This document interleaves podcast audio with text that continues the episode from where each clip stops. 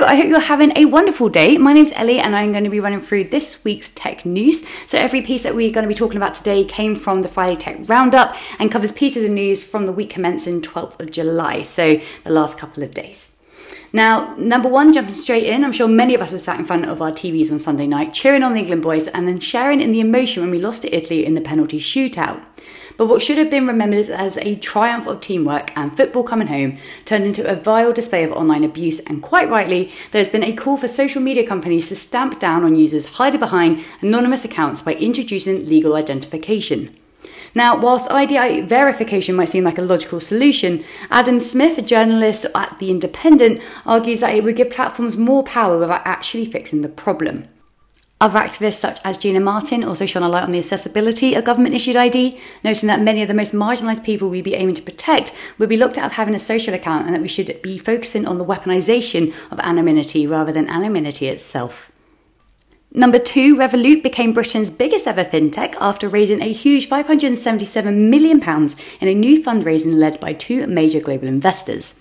The deal will transform Revolut into one of the most valuable fintech companies ever launched in Europe and worth six times more than it was a year ago. For some, the valuation has been queried, with journalist Niles Pratley from The Guardian questioning how a six year old fintech firm can be worth £24 billion, a valuation only a whisker above that of NatWest and supposedly 70% of Lloyds Banking Group's stock market value. Whilst Pratley focuses on today's activities, others in the market put the valuation down to what's on the horizon and Revolut's potential to help reimagine the coming global digital revolution in consumer finance. Let us know what you think. Number three, Microsoft popped up twice this week. The first was to announce Windows 365, a new subscription based cloud PC product where users can stream a Windows device from anywhere.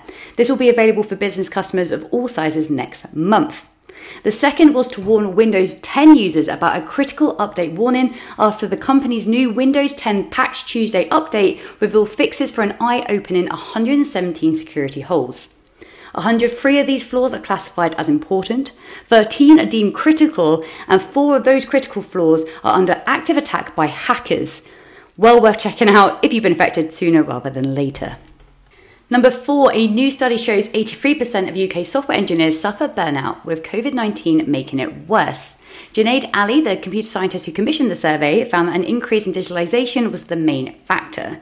It is also believed that the burnout, especially among developers, could be linked to cycle time and an increase in pressure for engineering teams to deploy ideas into production to get feedback from real world users. Whilst the report doesn't show any evidence of a link between short cycle times and an increase in burnout, the report did flag some holes with how psychological safety of teams is prioritised and factored into agile ways of working. If you yourself feel that you may be at a risk of burnout, our engineer Ali Hill delivered a keynote at DevOps Days Edinburgh in 2019. It's amazing how relevant his talk remains today, and hopefully, it will be help to some of you uh, to know A, that you're not alone, but B, there are some actionable steps that you can take to prevent experiencing something similar. We've dropped a link to that keynote into the comments, so please check that out, and hopefully, it can help at least one listener today. Number five, Netflix snaps up former EA Oculus exec to lead its video game efforts with an eye towards opening an Apple Arcade or Xbox Game Pass like subscription bundle. Reported by Bloomberg, the streaming company has hired Mike Verdu as its vice president of game development, reporting to COO Greg Peters. Now, according to Bloomberg, Netflix could offer games right next to its other streaming content within the next year without charging extra for the experience.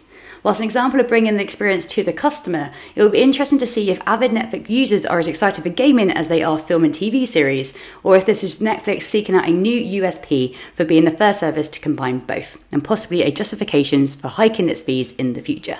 As we mentioned on the Friday Tech Roundup recording itself, two pieces of news didn't quite make the final five. However, we did want to mark and congratulate Manchester for being crowned the biggest tech hub outside of the UK capital. There was also one other story floating about in orbit.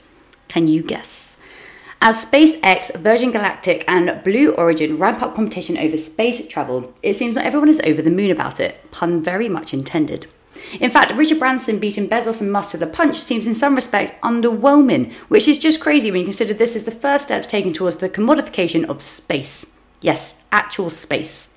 Whilst the news made the round on various outlets and newspaper channels, we settled on an article featured in iNews and written by Rachel Madcock. Rachel explores why many are feeling disengaged with the news, looking at issues of environmental effects, views of it being a billionaire's boys club and so out of reach to the average person, and a lack of visible innovation from space exploration.